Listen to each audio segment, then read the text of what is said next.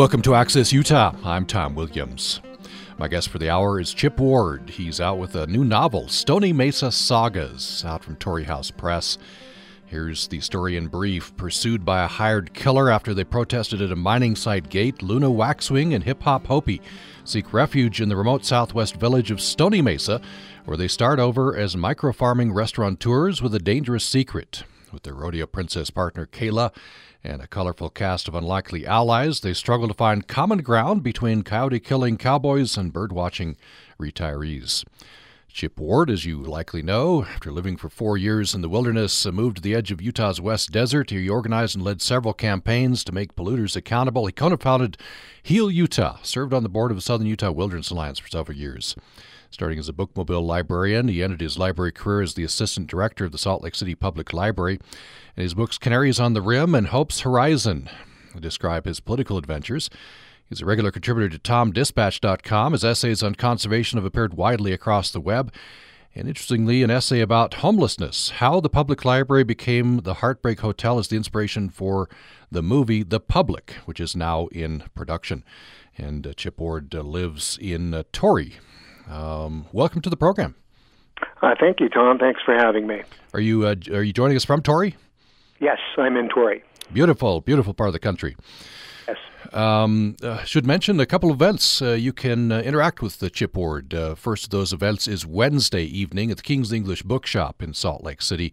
Chip Ward will be uh, reading from signing from Stony Mesa Sagas. That uh, event begins at 7 p.m. at the King's English Bookshop. And then on Thursday, Heal Utah's annual fall party will feature Chip Ward and uh, that's uh, Thursday evening at Pierpont Place in Salt Lake City. Uh, the doors open at 6:30. Program begins at 7:30. you can check out healutah.com for tickets to to that event. So a couple of good events there, and um, it must be especially gratifying to return to Heal Utah as a co-founder and headline their fall party. Yes, and that's healutah.org, by the way. Um, yeah, it's. Um, I, I seem to go to Heal uh, every few years and and uh, do uh, some kind of a, a speech or f- fundraising event. Uh, it's nice to get back in touch and see what's going on there and and visit with old friends. HealUtah.org. Yes, let's get that right. Uh, so, a couple of nonfiction books uh, detailed. Uh, the first book, I think, detailed your uh, getting into activism and uh, with FAIR and then with Heal Utah and went forward. And then um, Hope's uh, Horizon, um, kind of a new wave of environmental activism. So, uh, what was the impulse here to, to write a, a fiction book? Well, I, have been curious about fiction for a, a long time. Um, my formative writing experiences, of course, are all what librarians would call nonfiction. Uh, and that just kind of grew organically out of my political engagement. Uh, you know, if you're if you're doing that kind of grassroots work, you're writing newsletters and pamphlets. At least back in those days, you were before we had blogs and websites and so forth. Um, you're writing statements to be read at public hearings and at uh, conferences, workshops, debates, panels, and so forth. There's press releases, op-ed pieces. So I was pretty thoroughly grounded in that and never tried fiction. In fact, I, I used to think uh, of fiction as being a little dangerous because, uh, you know, you wanted to stick to the facts in order to be credible. Um, but then um, I'm also a career librarian, and when I was uh, an administrator at the city library, one of the perks of that job is that you, uh, you know, you get to take visiting authors out to lunch or dinner or accompanying them to a, a reception. And I had a chance to, to hear some of the best fiction writers in the country talk about their craft and it really fascinated me, uh, especially uh, the relationship that the authors had with their characters. Uh, I remember Barbara Kingsolver uh, talking about a, a novel that she wrote, and one of the characters in the book was uh, was someone that she had planned a fairly minor role for the for in, in the outline, and uh, that character, she said, once she introduced her, uh, just carved out a larger place in the book than she had expected, and she said I had a, a lot of trouble controlling her. Uh, Will Hobbs, who's a great young adult author, told me he couldn't wait to sit down at his keyboard each day and find out what this uh, character he was writing about, what, what what he would do next, and where he would take the story. So I, I was very intrigued by that. It seemed to me a, a little like they were flirting with madness, inviting these imaginary beings into their lives. Um, but I was intimidated, uh, Tom. I, you know, as a librarian, you read uh, the best of the best. You read the award winners and all, and and I would read a book that I really liked, a novel, and I'd say, "Oh my gosh, I could never do that." Uh, which is like a, uh, a little like saying, "Well, I'm not going to pick up my guitar and learn to play it because I'll never be like Eric Clapton." So um, I decided at some point to give myself permission. Uh, perhaps I had one of those now or never experiences that people my age get and I sat down and I decided to just write a single scene. It's the scene that opens the book, and I really didn't in, intend to write a novel or, or even a story. I just had this one scene. I wanted to see if I could capture it.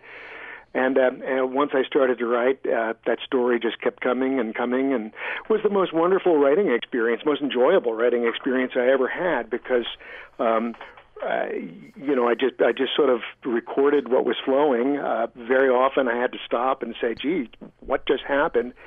I never had really an outline for the book, and uh, at some point, I realized, "My gosh, I'm I'm writing a novel." Um, I wrote very unself-consciously because I assumed from the very beginning that I wouldn't publish it.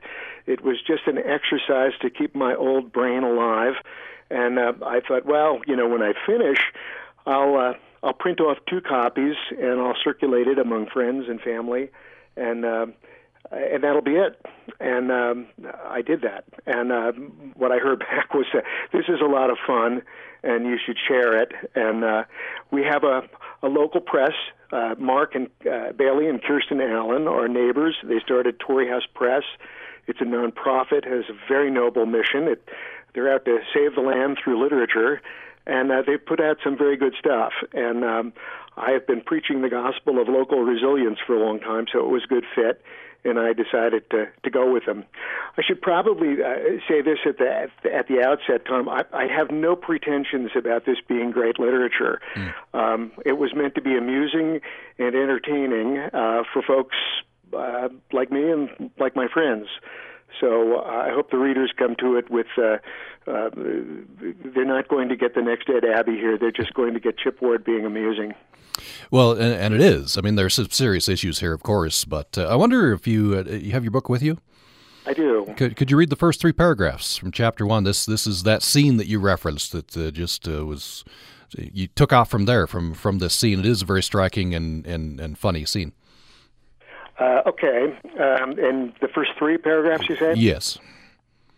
There are many versions of how that 4th of July celebration in Stony Mesa, now known as the Apple Days Riot, unraveled. But all agree that it started when Otis Dooley hit Bo Heineman square in the back with a fresh horse turd. Splat! And the rest is history. Bo Stallion was handsome enough to lead the parade, but was placed by parade organizers at the rear of the parade because his rider was not nearly as handsome or well liked. Bo's sensitive ego was somewhat massaged when he was given a flag to hold, and the organizing committee described his role as the grand conclusion. So when the turd startled horse bolted forward, it crashed through the high school marching band, upended a chain of sequined cheerleaders, galloped through the Boone County Wiener Dog Club, crashed through the Boy Scouts in their best brown shirts, and sent a ripple of alarm and confusion rolling from the back to the of the parade to the front. The skittish horse then stopped in short in front of the Daughters of the Stony Mesa Pioneers float. Heineman was thrown forward and landed in the large gingham lap of D. Hardsmith, who was representing a pioneer settler in a rocking chair. Bo rolled off the float and hit the ground. A moment later, he was growling obscenities and charging Otis Dooley. it goes on from there. This is uh, just the the latest in the ongoing feud between these uh, these two men, and I think you know, like many of the characters in the book, people who lived in the West and in, especially in small towns can recognize many of these characters. I think so, and I think that they'll recognize uh, a lot of the the issues that the characters are trying to sort out. Uh, Stony Mesa is, of course, uh, a fictional place. Um, if you are familiar with Torrey and you read the book, you're bound to say, "Oh my gosh, Stony Mesa is Torrey." Well, Yeah, it is, but it's also Boulder, Utah, Escalante, Bluff, and probably a, a score of other small towns across the West that um, are gateways to national parks, national monuments, wilderness areas. Uh, these tend to be the places where the um, the economy of the the old West, which was based on extraction and grazing, rubs up against the economy of the new West, which, for better or worse, is based on tourism and recreation and retirement. So the, the the the ensemble of characters in the book are really trying to navigate uh, that you might call it a cultural ecotone, you know, where two different cultures got to rub up against each other and have to reconcile. I wonder if you could tell us a little bit about uh, Bo Heineman, uh, just briefly. He's he's an outsider, but he but he does bring in money, and so there's kind of a, a conflict there, but but also an appreciation. He's a he's a, a rich man with an unfortunate name, um, and uh, I guess you you could say he's a, a newcomer. He's uh, a bully. Uh, he is a rich man who likes to get his way, but he's opened up a, uh, a restaurant and saloon in town which employ people. He's been uh, fairly generous with his money, and so a lot of uh, local merchants and so forth have benefited. People are reluctant to criticize him, but then of course he gets into this feud with the the mayor Otis Dooley, and uh, and the, and and that really becomes the center of that part of the story. One of the uh, one of the points of conflict is a huge neon sign that uh, Bo Heineman puts up on his on his restaurant, and one of the objections Otis Dooley has is you're uh, you're damaging dark skies. Yeah, and that's an issue that we have down here in Torrey, actually. And and uh, unlike Stony Mesa, we've been very successful, I think, at at uh, figuring that one out. Um, uh, we have a, I'm going to name her because she deserve her deserves credit. A woman, Mary Bedenfield Smith, who has spearheaded an effort to get us a dark sky designation in Torrey, which is is very unusual. If you look at a map of the United States uh, showing where you can actually see the Milky Way, there's very few places left in the continental United States where you can do that. So um, uh, we we have a designation. We have changed out our street lights to make them less bright. Uh, we've uh, convinced an awful lot of people in town to shield their lights or to change them, and uh, it, the difference is is uh, significant. I can see it from my house because I look down on the town, and of course we have just amazing amounts of stars and people who who come here. Um, uh, that's something that a lot of them have never seen before. Uh, so we think it's a resource. Capitol Reef is also uh, got a de- uh, is going for a dark sky designation. I think they already have theirs. Um, so it, it's um, uh, it, it's something that those of us who like to look at the night sky, of course, want an unimpeded view. But also, it's a tourist attraction, and you know, a lot of people haven't seen it, and uh, they've done studies, and they say, well, obviously, if you have to stay overnight in a place, you spend a lot more money than if you're just passing through. And if you want to see the stars, you have to stay overnight.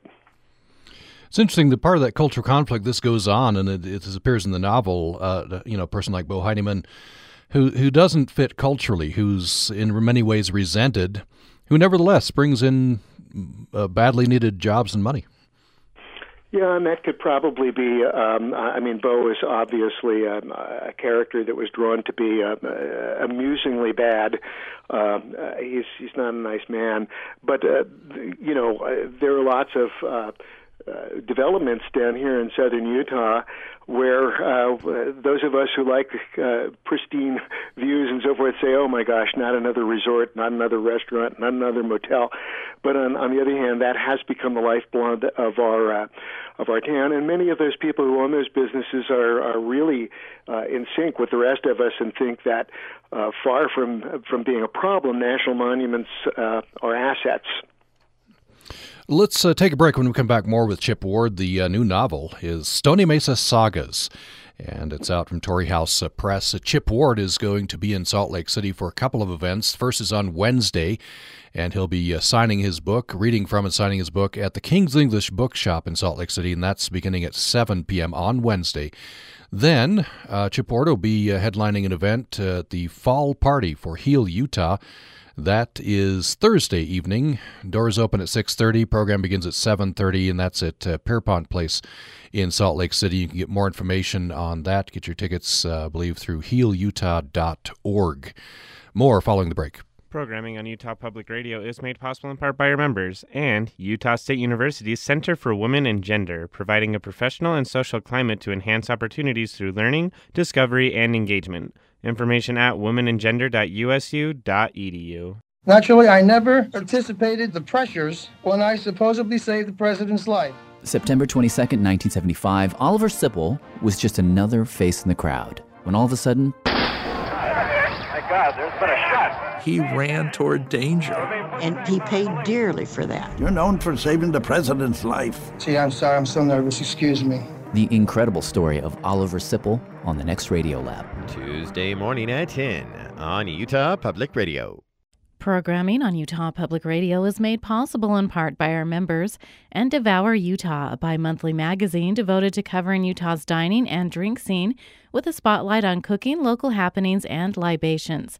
Available at newsstands or online at devourutah.com.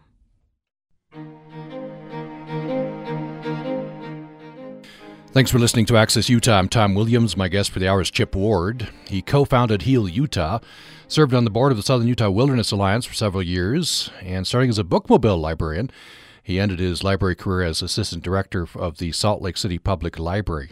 Its previous books are nonfiction books Canaries on the Rim and Hope's Horizon. The latest book is a novel, Stony Mesa Sagas. It's out from Torrey House Press. And uh, Chip Ward is joining us from uh, his home in Torrey. Um, he will be in Salt Lake City at the King's English Bookshop at 7 p.m. on Wednesday. That event is free and open to the public. Then on Thursday, uh, the 11th annual Fall Party for Heal Utah will feature Chip Ward. And uh, for that event on Thursday, doors open at 6:30. Program begins at 7:30 p.m. More information at healutah.org. Um, so before we jump into a couple of the characters uh, in the book, uh, Chip Ward, we talked uh, previously in the in the segment, uh, first segment, uh, about your career as a librarian. You you started as a bookmobile librarian. Yeah, I was a bookmobile librarian in Tooele County for about eleven years. What was that like? I, I remember as a as a kid out in Uintah County, avidly consuming uh, you know bookmobile. It was quite the experience. Well, bookmobile was a, one of the more fun jobs I've ever had. Uh, I really did not intend to be a bookmobile librarian for that long, but it was just a hard job to walk away from. Uh, for one thing, you're, you're kind of on your own, which is uh, was nice for me. I liked that. Hardly ever saw my supervisor. Um, you know, and you drive this huge truck full of books out along the, the desert. I went to a, an Indian reservation. I went to Dugway and, uh, you know, military outposts, small towns. I went to Wendover on the border. Had a very large ter- territory. Um, and uh, people are always glad to see the bookmobile. Uh, you know, the whole neighborhood comes on sometimes. People talk. It's a gathering place. Um, and uh, it was fun. It was. Uh, it was just uh, a, it was a little it was like a combination of being on, in the library and at uh, on Little House in the Prairie at the same time. uh, so I enjoyed that, um, but uh, you know eventually it was time to move on. And then, uh, as we've been saying, you ended your career as assistant director of Salt Lake uh, City Public Library.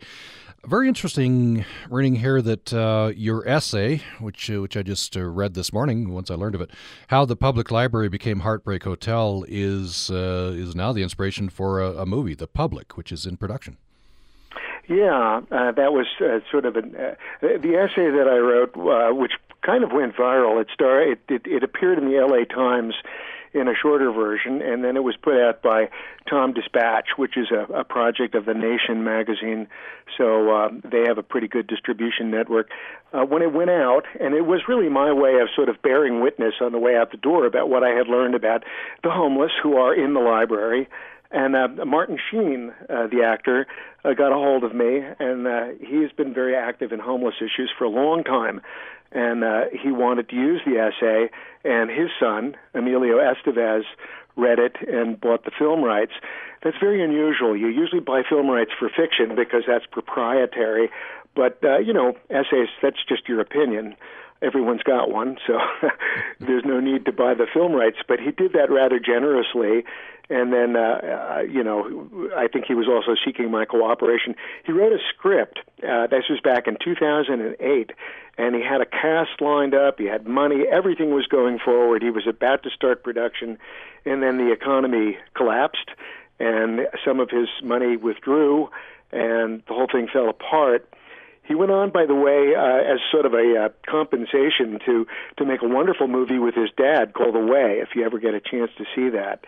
Um, but then here we are, you know, seven or eight years later, he rewrote the script, and uh, the movie was uh, uh, was filmed in Cincinnati in January. Uh, I think it, the the production is mostly done with. He's about to start the festival circuit. I'm hoping that the, it'll appear in, in at Sundance this year. I, I haven't heard for sure, uh, but he'll he'll be doing the festival circuit, and the movie should be out next year. So t- tell me a little bit about it. As, as I was reading here, you know, there there are facets of homelessness life that if you haven't been homeless, you you probably don't know. And this was a fascinating one to me that uh, the, the homeless shelters uh, you know, you, you get kicked out of the shelter at 6 a.m. and by 9 a.m. when the library opens, there's a there's a line of uh, homeless people. They want to come in, sit down, use the bathroom, that you know, get warm, I guess. Mm-hmm. Yeah, and uh, and homeless uh, people. Let, let, me let me back up just for a second, Tom. I, I want to make a distinction here. We have a lot of homeless people in this country right now. Most homeless people uh, are homeless because we also have a lot of working poor people in this country who get by on two or three part-time jobs, maybe seasonal work, um, and they can they can be put out on the street uh, by a, a uh, they lose one job, they lose uh, uh, they have an accident, an illness, a domestic crisis. Most of those people are only homeless once in their lives, and they look like you and me. They're indistinguishable from them. The people that we point to and say, "Oh, look at those homeless people in the library," Uh, sometimes they're called street people or transients. Uh, sociologists refer to them as the uh, the chronically homeless. They're the people who are basically out there all the time. In my experience, a lot of them are um, uh, untreated mentally ill. Uh, I have probably been on the phone with the 911 operator more than anybody I know because people who uh, were suffering uh, schizophrenia or some other debilitating uh, illness uh, came in off the street and had a psychotic episode. And um, I think the part that bothered me was that um, it, it seems not only immoral to uh, throw people out on the street who are suffering from a mental illness, and then and then punishing them for expressing their symptoms, uh, but it was also stupid public policy because um, the, the, the transients, uh, the street people that were out there were really costing the taxpayer a lot of money. The research that I did at the time that I wrote the essay seemed to indicate that most ta- most cities spend between twenty and fifty thousand a year on their homeless uh, on on any given homeless person. Uh, that's because they're in and out of clinics, they're in and out of jail, they're uh, you know they're calling paramedics for them when they have when they have problems. So um, instead of solving the problem, we endlessly manage it.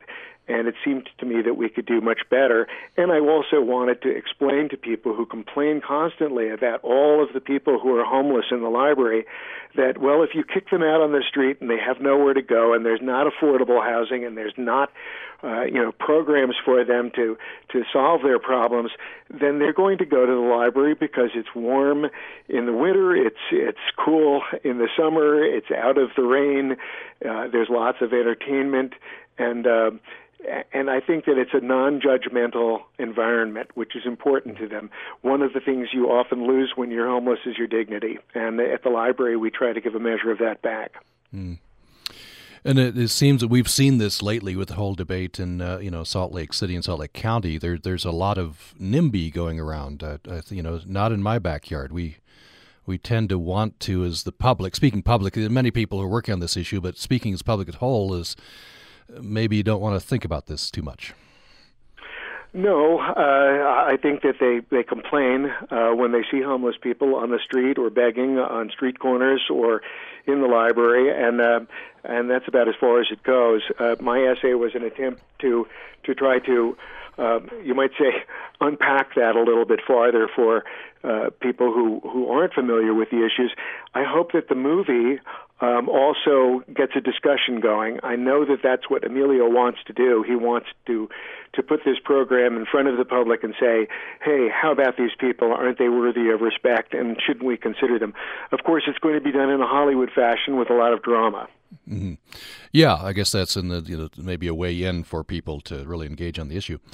Uh, by the way, Emilio Estevez gives you a blurb on your on your on the on the jacket here of the of the book. Yes, yeah, he was very generous to do that. Um, I uh, got blurbs from uh, people who um, are um, close to me in my life and that I like, people like Rebecca Solnit, uh, Nancy Tessman, who's the former uh, uh, director of the library, my my last boss, Rob Eckman, uh, who's at the uh, the King's English Bookstore. I thought it was important to have someone uh, on the on the cover who, who represents independent bookstores, which I think are very important. And then, of course, there's there's a, a blurb from the Publishers Weekly.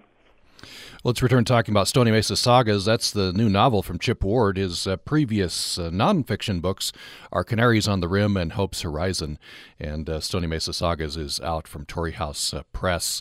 And uh, Chip Ward, it's mentioned again here, will be in Salt Lake a couple of occasions this week. Uh, so he'll be uh, headlining an event at the King's English Bookshop on Wednesday evening, beginning at 7 o'clock at the King's English Bookshop.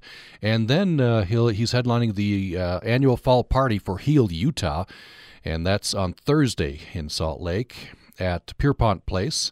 Uh, doors open at 6.30. Program begins at 7.30. More information at healdutah.org. So, Chip Ward, uh, what if you told me briefly in sequence about uh, the two lead characters here, Luna Waxwing and Hip Hop Hopi? Well, Luna Waxwing is uh, a young woman who uh, didn't feel that she fit in very well uh, to um, society as it was given to her. Uh, she had some uh, issues with drugs, and she ended up in a wilderness therapy program that took her to Boone County, which is the county where Stony Mesa is um, is located. Um, and uh, she, you might say, she found herself there. Uh, went back to college, uh, became a, uh, you know, studied wildlife management, and then decided to go back to Boone County and protest a tar sands uh, project, a tar sands mine that was uh, slated to be opened. Uh, she met her boyfriend, Hip Hop Hopi. That's a name for himself. He kind of gets over himself uh, later in the book and just refers to himself as Hoppy. Hoppy has been vagabonding around the, the West and uh, has decided to join the protest. And they basically meet in jail, and uh, a romance develops after that. So tell us why why they're in jail. Well, they're in jail for chaining themselves to a mining site gate, uh, trying to close it down. Mm. Uh, I want to get into some of the themes of the book. Uh, just want to bring forward, uh, and there are uh, many uh, funny scenes in the book. It's uh, some serious issues, but told in a very fun, fun way. one scene where um, Luna Waxwing, I guess the, part of the reason why she was sent out to Boone County on this wilderness survival teen program um, she's approached by a policeman. She's just, just dropped some uh, LSD.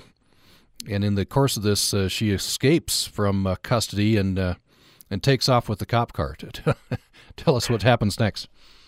Well, she doesn't get very far. Um, she she takes the police car uh, because uh, she's high on acid and she is not quite sure what's happening. She thinks that she's being abducted and uh, she's not quite sure who the policeman is. But he stops to get a, a Whopper and fries, and uh, she slips through the cage in the back of the uh, the, the vehicle and takes off. And uh, she turns on the siren, which is probably and, uh, the lights, which is probably not a good idea. And then she's going at 10 miles an hour, which uh, a speed she considers very dangerous. And uh, eventually, a cop runs up and, and reaches past her and grabs the keys, and and she's arrested. And of course, the LSD wears off, and she's very contrite. And uh, at that point, they send her into a wilderness therapy program. yeah, the police was uh, able to practically walk up and turn the. I found that very funny. Um, so uh, she ends up, and, and I think she finds a love for the for that land, right? When she's sent out to this you know, we've heard of the, many of these uh, teen programs where they send them out to, backpacks into the wilderness. Yeah, I think that uh, at first she she arrives uh, very resentful and uh, resists, and uh, uh, you know it, it's hard if you've never done backpacking before, especially if you're doing it for weeks at a time. Uh, there's not only the pack that you have to lug up and down, and there's very little level ground out here, so it's up and down Uh, and then, of course, at night uh, there's a, a solar shower, which is usually too hot or too cold. Uh, you eat whatever food is given. There's no choice. They take your shoes away from you at night, and then the counselors are uh, endlessly getting them to talk about their issues. So she doesn't like it very much. But after a while, uh, she sort of um, she she is you might say seduced by the beauty of the landscape. She starts to understand solitude. She gets back in touch with some very basic things, and uh, and and and ends up becoming very thankful for the small things in her life, and sort of puts things back into perspective. The book touches on many uh, current events, uh, current issues, um, including tar sands mining. I think they're protesting that. That's one of the things that the, the characters are, are doing. Also, uh, beaver reintroduction. Yeah, that's um, something I've written about for Tom Dispatch. Um, uh, it, all across uh, the world, really, um, people are beginning to recognize that at one time uh, the, the landscapes had lots of beavers in them, and uh, of course we trapped them for their pelts. Uh, uh, there was a huge fur trade going on for a long time, but um, beavers actually have a very important ecological role. They slow down the water flow, recharge aquifers, uh, create habitat for other species, everything from insects and birds to, to larger animals. And, uh, and so, uh, because of their ecological value, the services that they provide, uh, people are reintroducing them to watersheds. This is especially important right now because the West is not only very arid, but uh, in an era of global warming, we've had droughts. Soil moisture is is getting drier and drier. There are bigger and more intense fires. Uh, and so, uh, putting back a, a creature that will uh, recharge, uh, distribute the water, and, and so forth is uh, is very important. When I wrote about beaver introduction for Tom Engelhardt, one of the emphasis I wanted to make was that. Um, one of the reasons they introduced wolves back into Yellowstone was because uh, when there were too many elk and they ate all of the willows, they started to have a decreasing beaver population. And if you look at a map uh, that uh, of, of over time from the let's say from 1900 to the current day you can see on the map how streams and springs and and so forth on the land have disappeared so uh, bringing the wolves back was a way of uh, limiting the elk population, which would bring back the willows, which might encourage the beavers and so forth. You know, it's it's it's all connected, and uh, I think that's one of the big lessons we're learning here in the 21st century is that it really is all connected.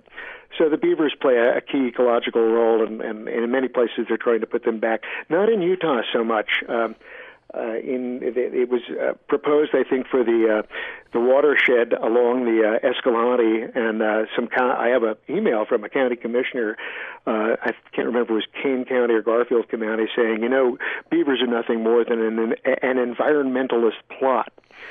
So in the book, uh, Hopi and, and and Luna take part in the reintroduction of some beavers, and then there's a tragedy that, that I, I don't want to talk too much about. That would be spoiling the fun for people who read the novel. Yeah, the book is Stony Mesa Sagas. I want before we go to another break, I want to uh, ask you about this. Uh, you uh, there's some materials here from Torrey House Press, and they ask you what are the themes that your book touches upon. One of the themes that you talk about, you say, I would say that they they are about how our alienation from our fellow creatures that share the planet is destructive to both them and to us? I, I believe so, and uh, in the book you you get the uh, the different perspectives on that. There's a uh, a character named J.R. Burnside. Uh, he's more uh, more of a major character in the second uh, book of the novel, the second novella. Uh, his ranch is being sold uh, to a developer. There's going to be some mini mansions, uh, gated community put up, and everyone in town is very upset about it. But but he has a very adversarial um, attitude towards all of the the animals. I mean, he's uh, constantly fighting with pests and varmints, and uh, he gets into a feud with a coyote that eats his chickens, and he wants his last his last uh, you know it's, it might say public act while he's in Stony Mesa is to kill the coyote and nail its hide to his ranch gate. Um, that ends up uh, being very consequential as well. And Luna, of course, is uh, one of these people who who believes that animals um, are uh, being uh, are suffering needlessly, and and she's not a vegan, or uh, but they they serve meat at their restaurant, but they they're very much lean towards uh, you might say the animal rights agenda. And, uh, and this is very au courant, right? They they end up uh, being micro farming restaurateurs. Right, and uh, uh, you, you know it's very hard to make a living in these remote places. And uh, down here in Torrey, we have several people who are trying that, and um, I've been watching and observing with uh, uh, with a great deal of curiosity about whether they'll make it or not. But it's very encouraging. It's a wonderful way to live on the land. By the way, what are what are some of the current issues that uh, you're dealing with there in Torrey in Wayne County? Well, I think the big issue that's been in the papers is uh, the county commissioners gave permission for a, a local gravel company in Loa to uh, build a gravel pit on a saddle overlooking Torrey. It's about one mile from from Torrey itself. It's in an, a, an area that's very windy. You know, one of Torrey's uh, secrets is that we have a lot of wind down here.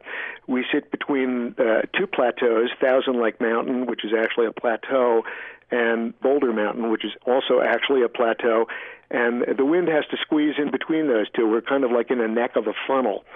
So putting a gravel pit with all the dust involved uh, right above a town that makes its living through tourism and recreation was a really bad fit. And so there was a lot of local opposition. Eventually there was a trial. At this point, SITLA, the School Institutional Trust Land Association that uh, authority that that is uh, leasing the land uh, withdrew the lease, and they've now got that land up for auction uh, to see if there's a buyer and hopefully we'll find out uh, that uh, whatever happens to that land, it won't be a gravel pit.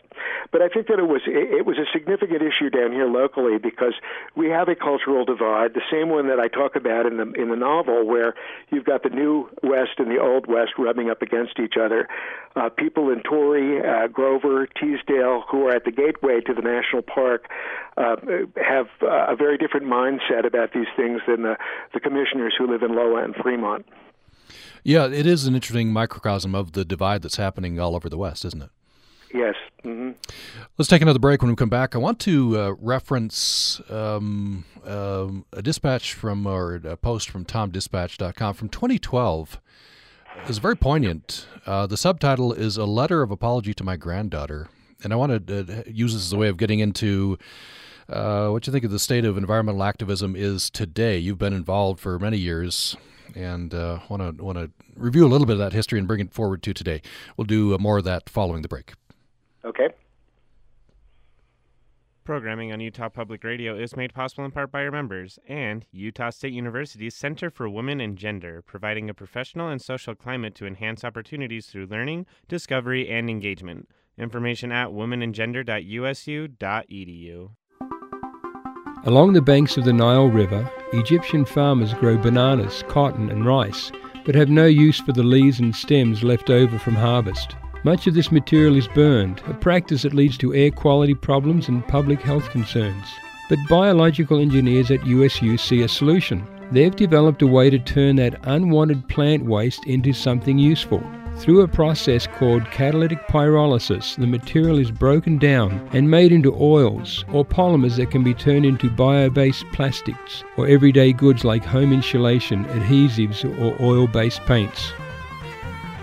Support on Utah Public Radio for Creating Tomorrow is provided in part by our members and the College of Engineering at Utah State University, offering undergraduate and graduate degrees in biological engineering. Information at engineering.usu.edu.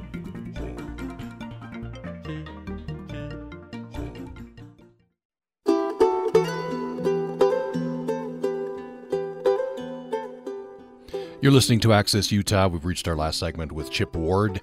Uh, he has a novel out, Stony Mesa Sagas. It's uh, from uh, Torrey House Press.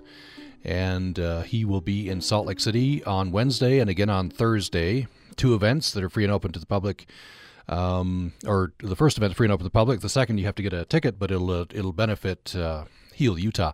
So the first is at uh, King's English Bookshop. That's uh, Wednesday evening at uh, 7 p.m. Reading and signing there. And then the uh, annual fall party for Heal, Utah. That's in Salt Lake City at Pierpont Place. Doors open at 6:30 and program begins at 7:30. Information and tickets at healutah.org. So before the break, uh, Chip Ward uh, referenced a, a poignant uh, post on Tom Dispatch. This is from 2012. I want to uh, see get an update here.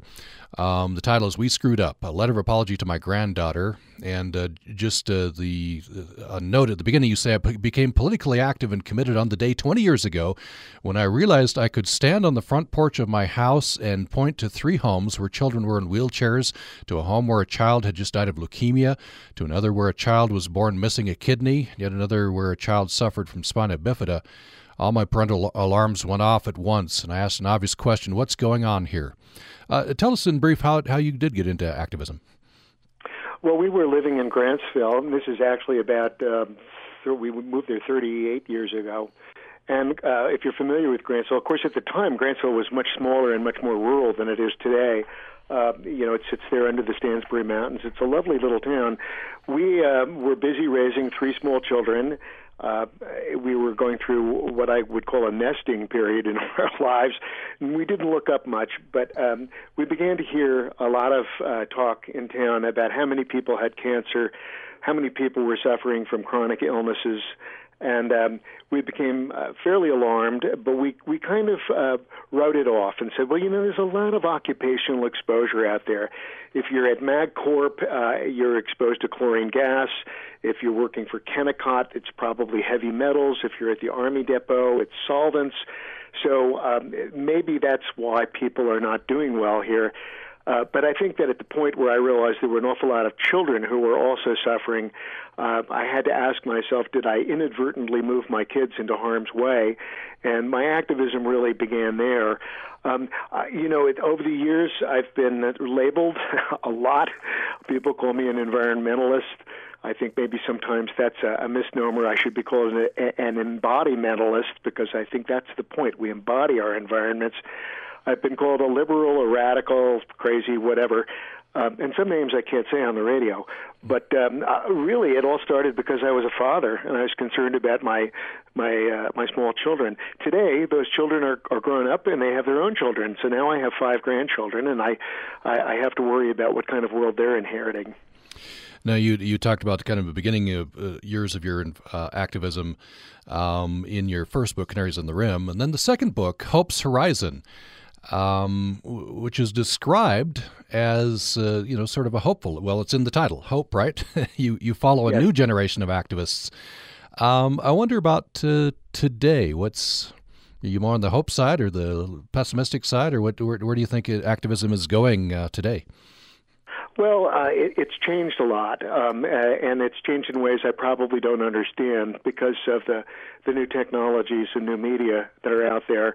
Um, but uh, you know, I'm I'm very encouraged to the resistance that we've seen since uh, Mr. Trump was elected, and um, I know a lot of people here locally that weren't involved before politically that are now, and I think that's that's a hopeful sign. Um, I think that we're moving in the right direction.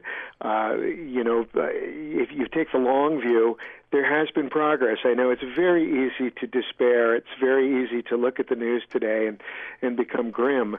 But uh, I've seen just enormous uh, progress in in my life, which is not very long. I'm 68, so it's not that long historically, and I, I think we're headed in the right direction. The problem is, uh, will we get there in time?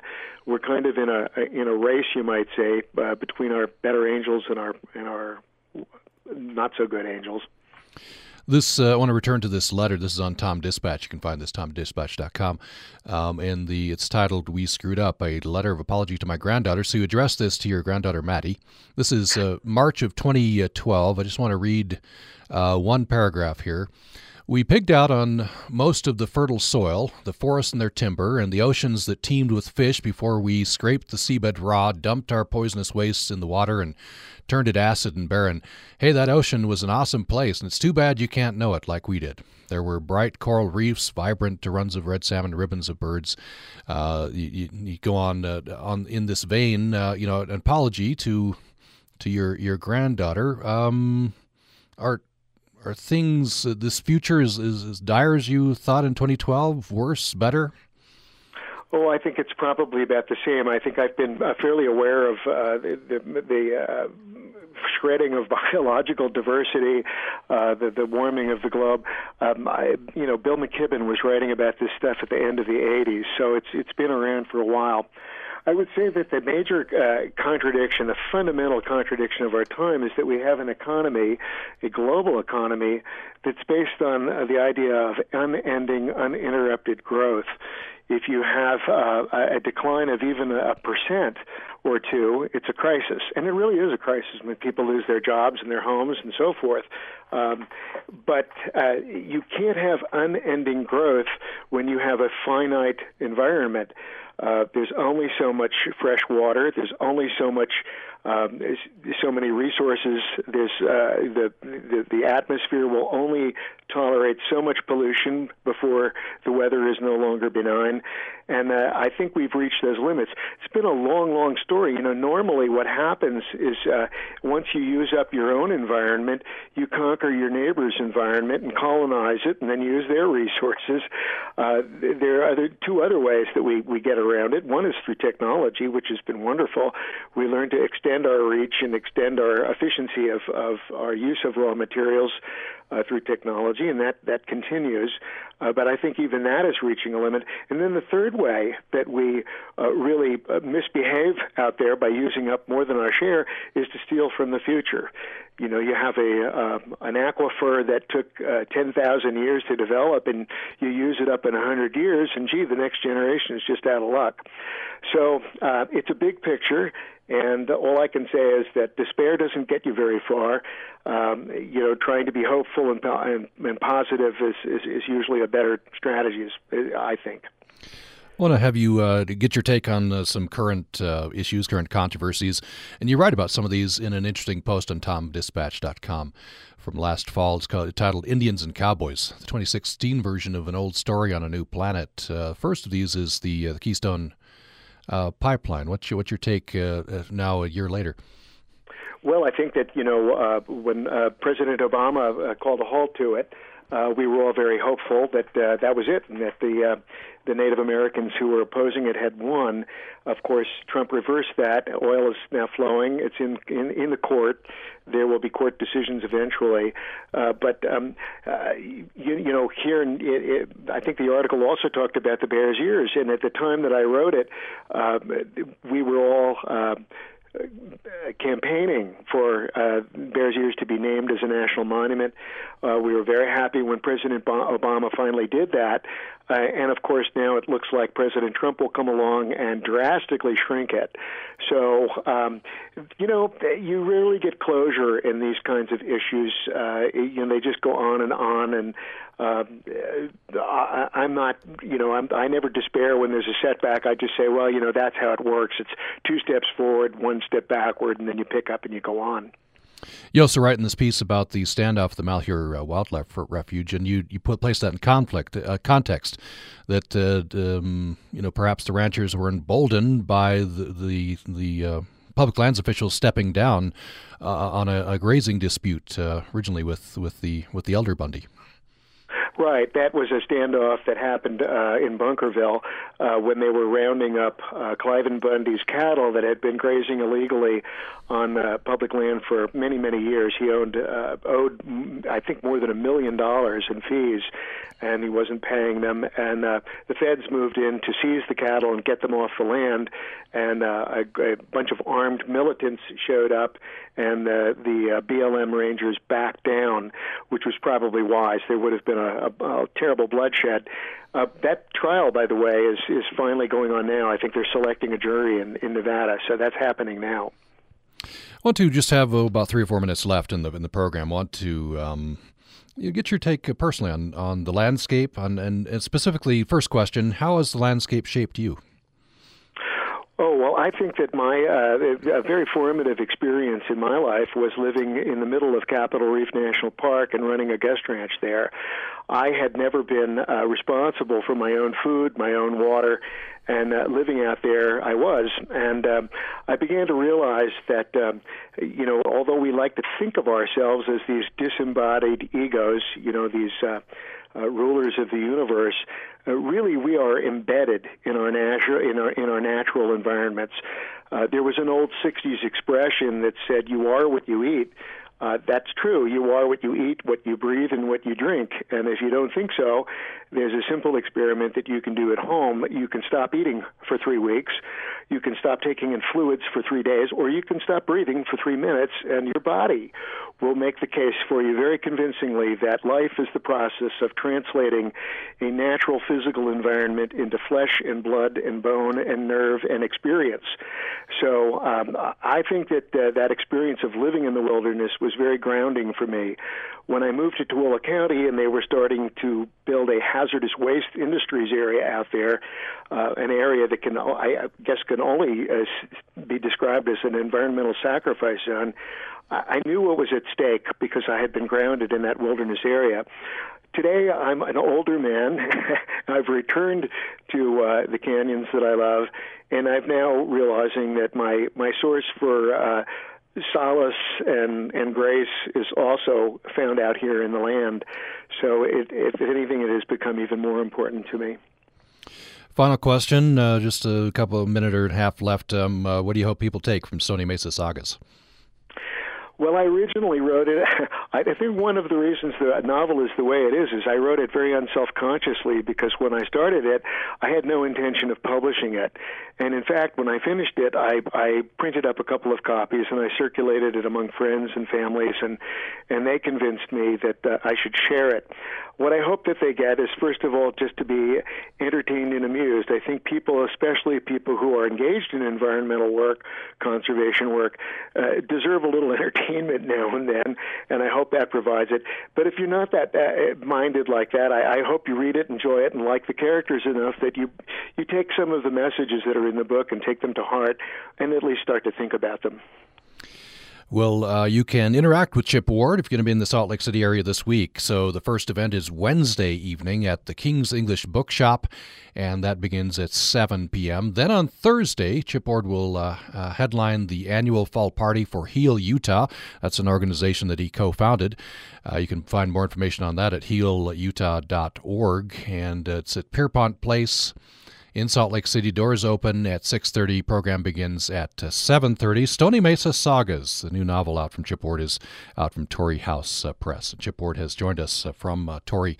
Uh, thanks so much. Thank you. And uh, thanks for listening to Access Utah. Support for Utah Public Radio comes from listeners and Moab Area Travel Council, whose support of tourism, events, and recreation in Grand County promotes and protects the natural beauty for visitors from across the state of Utah. Information available online at discovermoab.com. Tune in for Philosophy Talk, the program that questions everything except your intelligence. Coming up, the philosophy of trash, garbage, refuse, rubbish, waste. So many words for stuff we throw away. That isn't one person's trash, another person's treasure? Maybe it's time to consign our throwaway society to the dustbin of history. Sounds like we need to take a deep dumpster dive. The philosophy of trash. Next time on Philosophy Talk. Join us Tuesday at 4 a.m. on Utah Public Radio.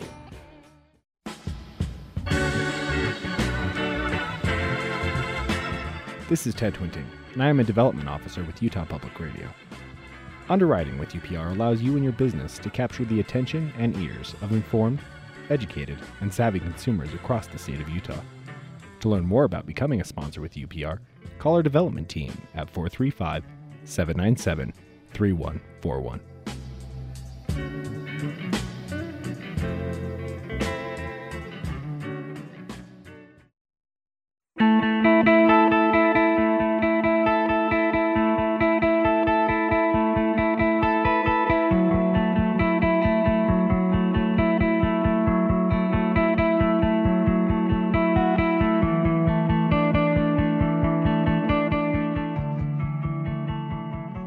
This is Utah Public Radio, a statewide service of Utah State University and the College of Humanities and Social Sciences. KUSR Logan, KUSK Vernal, KUSL Richfield, KUST Moab, KCEU Price, KUSUFM Logan, also heard at upr.org.